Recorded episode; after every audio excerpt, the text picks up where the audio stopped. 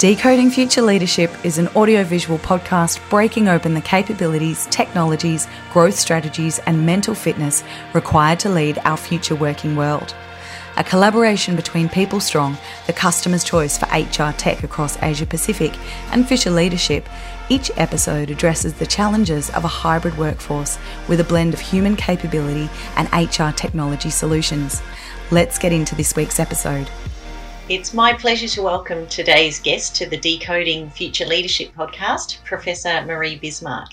Marie heads a research team at the University of Melbourne and works as a doctor at the Royal Melbourne Hospital. Her new book, sharing first-hand stories of the impact of COVID on the well-being of healthcare workers and the response of employers, is due for publication in February. It's a pleasure to have you on the show today. Welcome, Marie. Thanks, Therese. It's wonderful to be here. Thanks for inviting me. Um, so, to start with, could you tell us about your research, where the topic came from, and how many respondents mm. you had?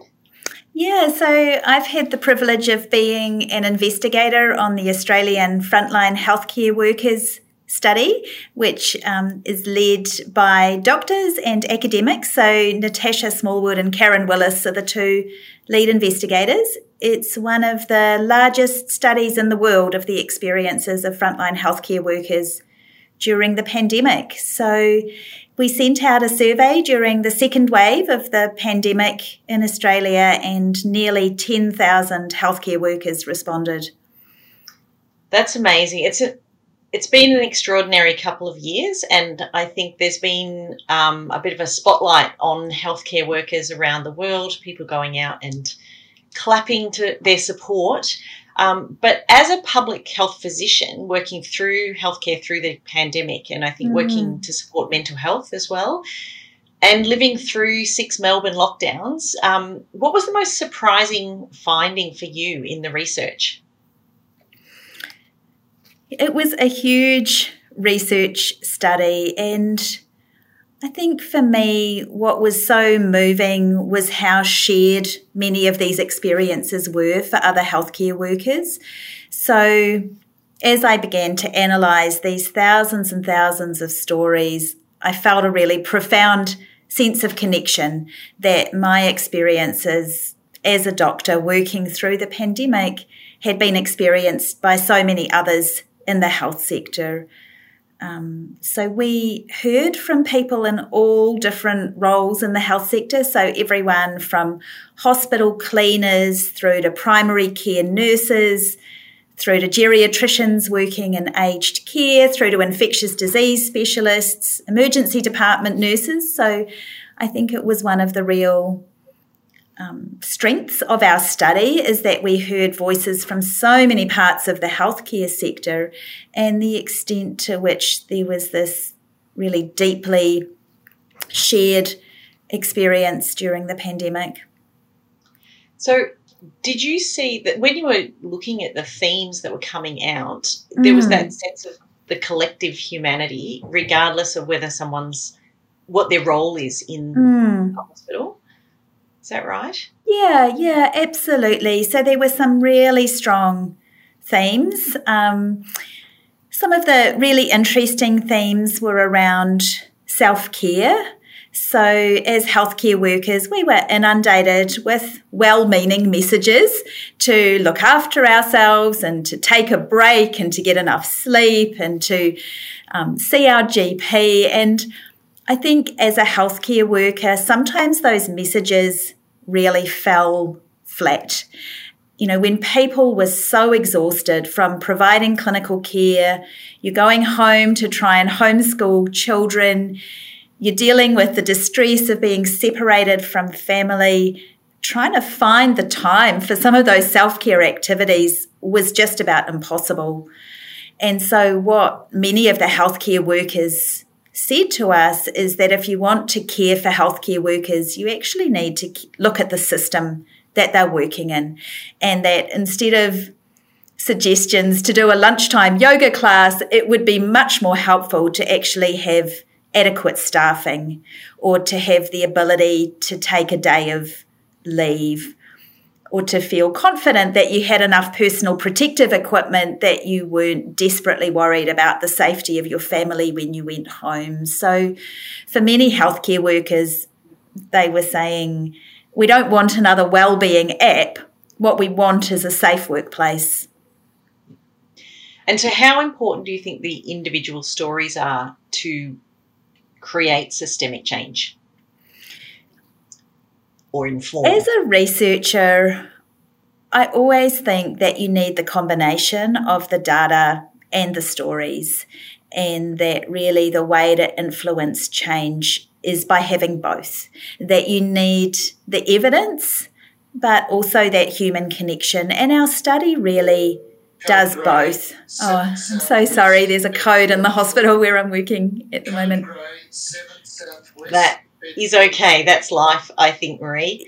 Um, yeah, so um, so that was a, a, code grey in the hospital I'm working, which means that there's some kind of a threat of aggression somewhere in the hospital, and that has actually been. Um, you know, a, a, theme of, of the pandemic that there have been increased rates of occupational violence in hospitals. I think, in particular, the visitor restrictions have caused a lot of distress among patients and family members, which sometimes spills over onto the healthcare workers working in the system.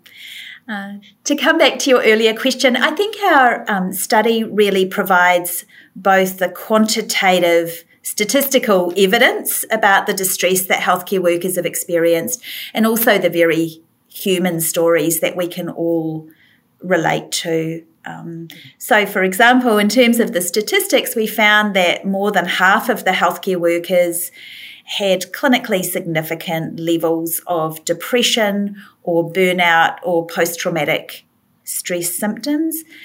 But then when you read the stories, you really see the human side of that. So, for example, a, a nurse whose five year old child was in another country overseas who had not seen their five year old child during the pandemic because of the border closures. Um, that's, you know, a tremendously raw and, and human story. Um, people who were supporting patients who were dying to farewell family members over an iPad while they had their own family members unwell in another facility um, so, not able to visit your own dying mother while you're facilitating these final farewell conversations for patients under your care. I noticed one of the um, chapters in your book is called Not Being Able to Hug a Dying Patient. Mm. And for anyone who's not working in the healthcare sector, I think it, it um, it's impossible to read that and not to feel a sense of extraordinary um, respect, I think, for the people mm. who are dealing with this on a daily basis while going through their own challenges with restrictions and uh, and that. How do you see organisations actually responding to that? Because giving everyone an extra day off is yeah. um, probably not even possible, even though people mm. are absolutely exhausted because we still need people to be working in these roles. So, how, how are mm. organisations managing that balance? That was a really common theme was that people were finding it so difficult to take leave. And even though the official organisational message was that you should take leave when you need it, the reality in many hospitals is that if you take a day of leave, the burden shifts onto your colleagues or otherwise patients miss out. So, really, the two options are that you cancel clinics or you cancel operating lists, or otherwise you ask your colleagues to shoulder your burden. And none of those options is really acceptable. So, I think we need to do much better at having adequate staffing to be able to support health practitioners to take leave. One of the really strong themes from the survey was that none of these problems were new, that the difficulty of taking leave has been a long standing problem in the health sector, and that the pandemic really widened pre existing cracks in the system. And so what we saw was an exacerbation of problems that have existed for a long time. So issues like junior doctors working extreme working hours, um, having lots of unpaid overtime, that's a really long standing problem.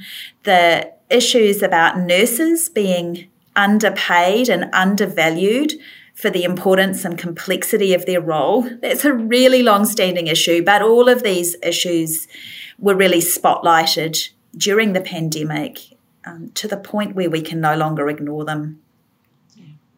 So, obviously, your research is all evidence based and it's about collecting that qualitative and quantitative data. Mm. And I know that um, health services have their people matters surveys that go out each year, and there were additional ones through the pandemic. Um, are you seeing organisations within healthcare sort of leverage technology and um, people management systems in a way to gather the data, but then to inform positive change for the benefit of the, the staff and the patients?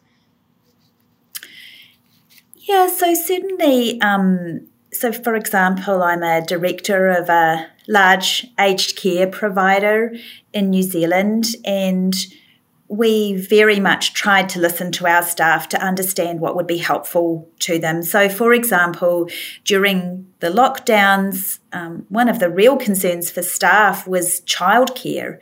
And so, trying to make sure that we could help staff to connect with services that would be able to support them around childcare, writing letters of support that they were essential workers to help their children to be able to attend school, being really flexible about rostering, recognising these additional childcare stresses. So I think that organisations who really listened to what their healthcare workers needed probably did better than those who just sent generic emails.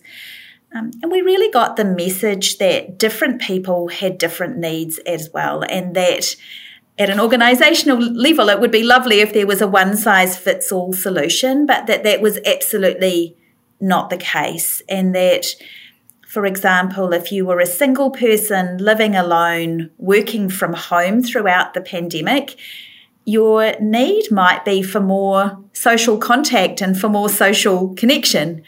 Whereas if you're working in a busy emergency department and then going home to a household full of people, what you might want is actually some quiet time to yourself. And so the needs of different healthcare workers could be very different. And people really appreciate it when local managers and local team members provided the kind of support that was needed at the time. This podcast is created by Fisher Leadership and proudly sponsored by PeopleStrong. Here's a message from PeopleStrong CEO Sandeep Chowdhury. We indeed are living in the era of talent economy. The talent economy fundamentally for us means looking at the world of work, workplace, and workforce very differently than what we've essentially experienced and known in the pre pandemic world. We fundamentally believe that experience, collaboration, and data will actually differentiate the best from the rest. With that ambition, PeopleStrong has brought the first talent operating system to enterprises to essentially be able to personalize the employee journey right from the hiring into the learning, performance, and the career management stage of every employee. We've done that with massive amount of AI and ML that will bring in the right decisions for an employee and for the enterprises to essentially take the biggest advantage of the crisis that we're just coming out of. Yeah, I think the message of um, we're all in it together did change a little bit to that understanding of how differently people were hmm. impacted. Mm. Based on their personal situation, mm. I think another one of the other challenges um, that I see is around this um, people in the other focused and values driven careers where their role and um, their life is to help others and to put others first are sometimes quite hesitant to um, maybe practice self care or to focus on mm. themselves because they can see so many other people in need. And I think that's a challenge as well when there is additional burden and additional mm. mental health issues or mental illness um, appearing. Yeah, that's right. It's really unfortunate that we do still see some stigma around health seeking, even within the healthcare sector. So there were a group of healthcare workers in our study who were having suicidal ideation during the pandemic that on more than half of the days of, of the week that we did the survey, they had thoughts that they might be better off dead. And fewer than half of those healthcare workers had spoken with a GP or a psychologist or a psychiatrist about how they were feeling. So, unfortunately, there is still a culture of just carrying on and focusing on caring for patients um, despite your own really significant care needs. Were there any solutions that you found, or any of the stories where people were um, were able to disclose? Mm. Um, what was it that supports that? Yeah, I think we learnt a lot about informal leadership. That often it was people working on the ground who really stepped up to help develop these solutions. So, for example, where healthcare workers contracted COVID at work and were placed in isolation, their team members would sometimes arrange to do daily doorstop deliveries of, of groceries and organise a roster of people to ring them every day during isolation. And that was perceived as tremendously supportive. And often those initiatives were not coming from people with formal leadership titles. We really saw this kind of informal leadership where people were just stepping up to identify gaps and, and fill those recognised needs. With your experience from reading those stories, and that happened in the, sort of the second wave, mm. and I think um, you've mentioned it's been pretty powerful just being able to, having to go through and thematically organise it. Are you seeing a shift now as we're coming to the end of 2021 mm. or um, after nearly two years of yeah. COVID. So it is interesting reading these stories from the second wave of the pandemic. So the survey was done between August and October 2020. And I think that we all remember that feeling of bring on 2021. I can't wait for this to be over. And people saying, I'm so fatigued and exhausted. I don't know that I can take another three months of this.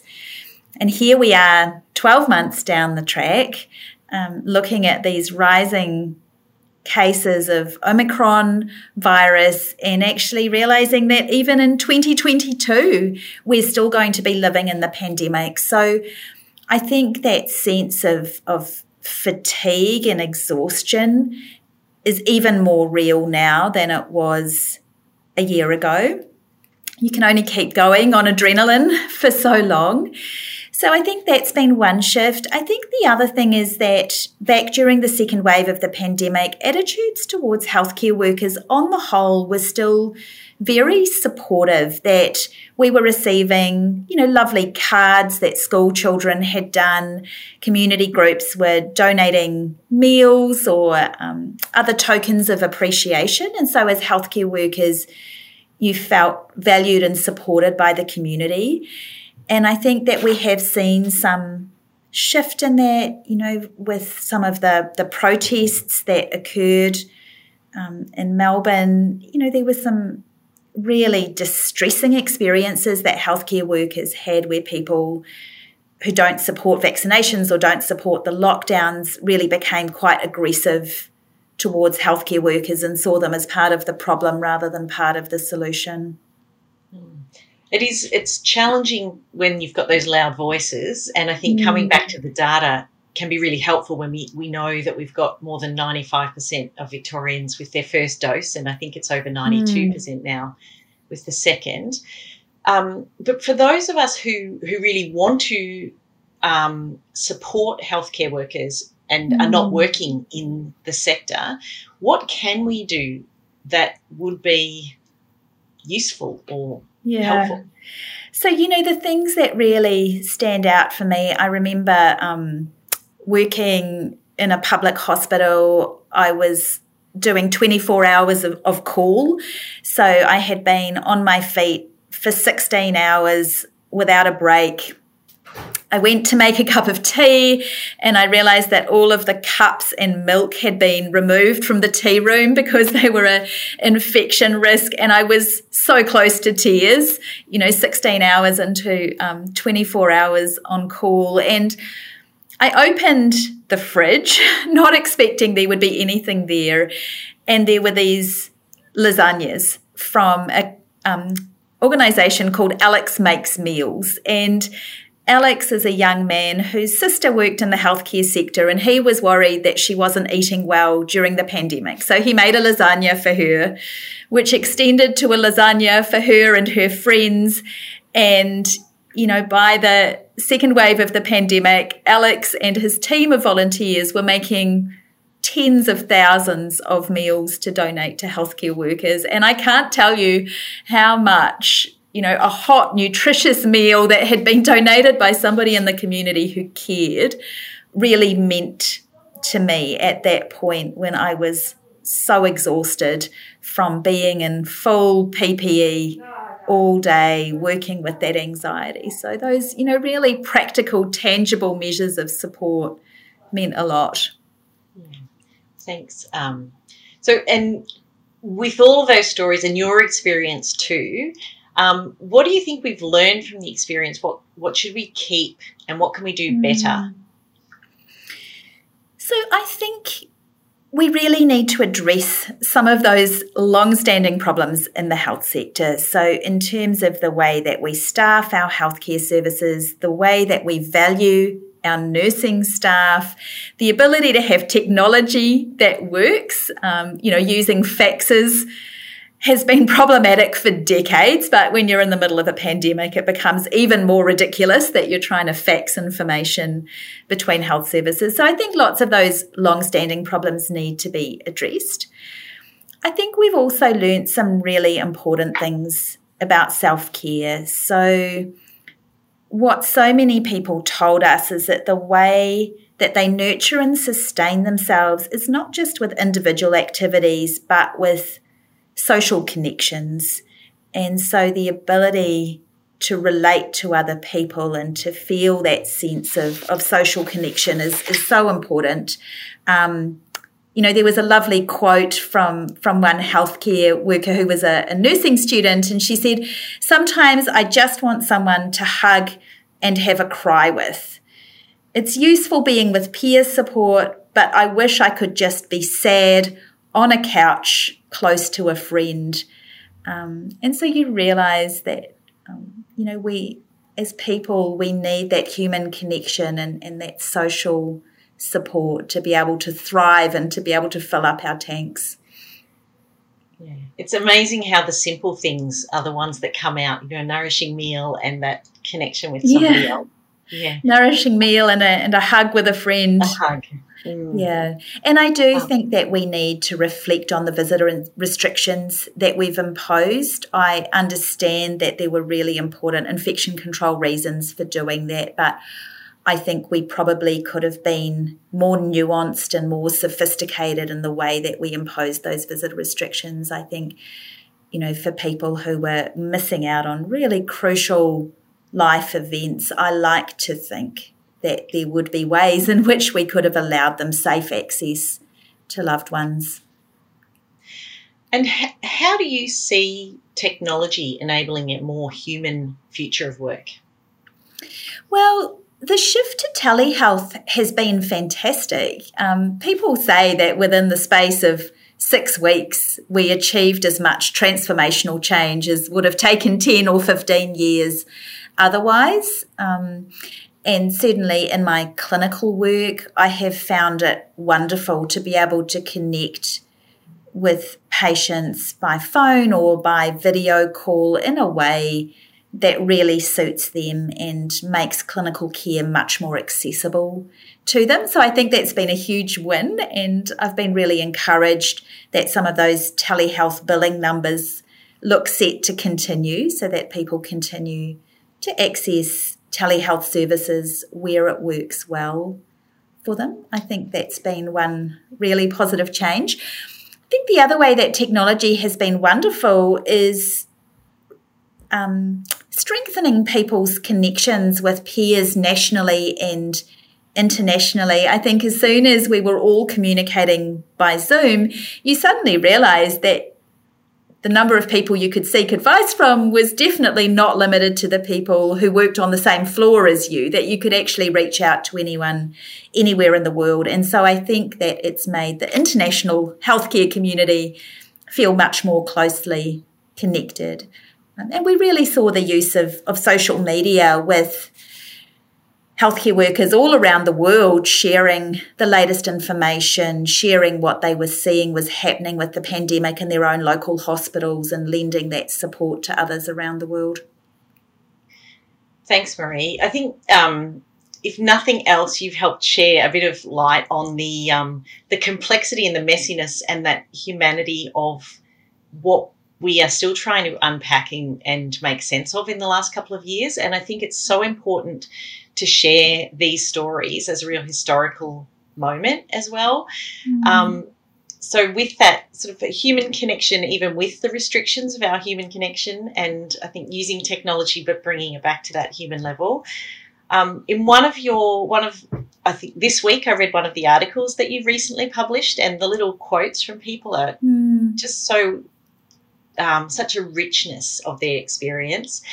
And I believe that the survey or the book came from your final question in the survey around um, is there anything else you want to tell us? And there were 250,000 words that people decided yeah, they wanted to tell We were you. really shocked. Usually in a survey, that final question, is there anything else, just gets skipped over. And as researchers, we were astonished by the depth and richness and power of stories that people wanted to share with us. And you're right, we had over 250,000 words of responses when we asked healthcare workers, is there anything else you want to tell us?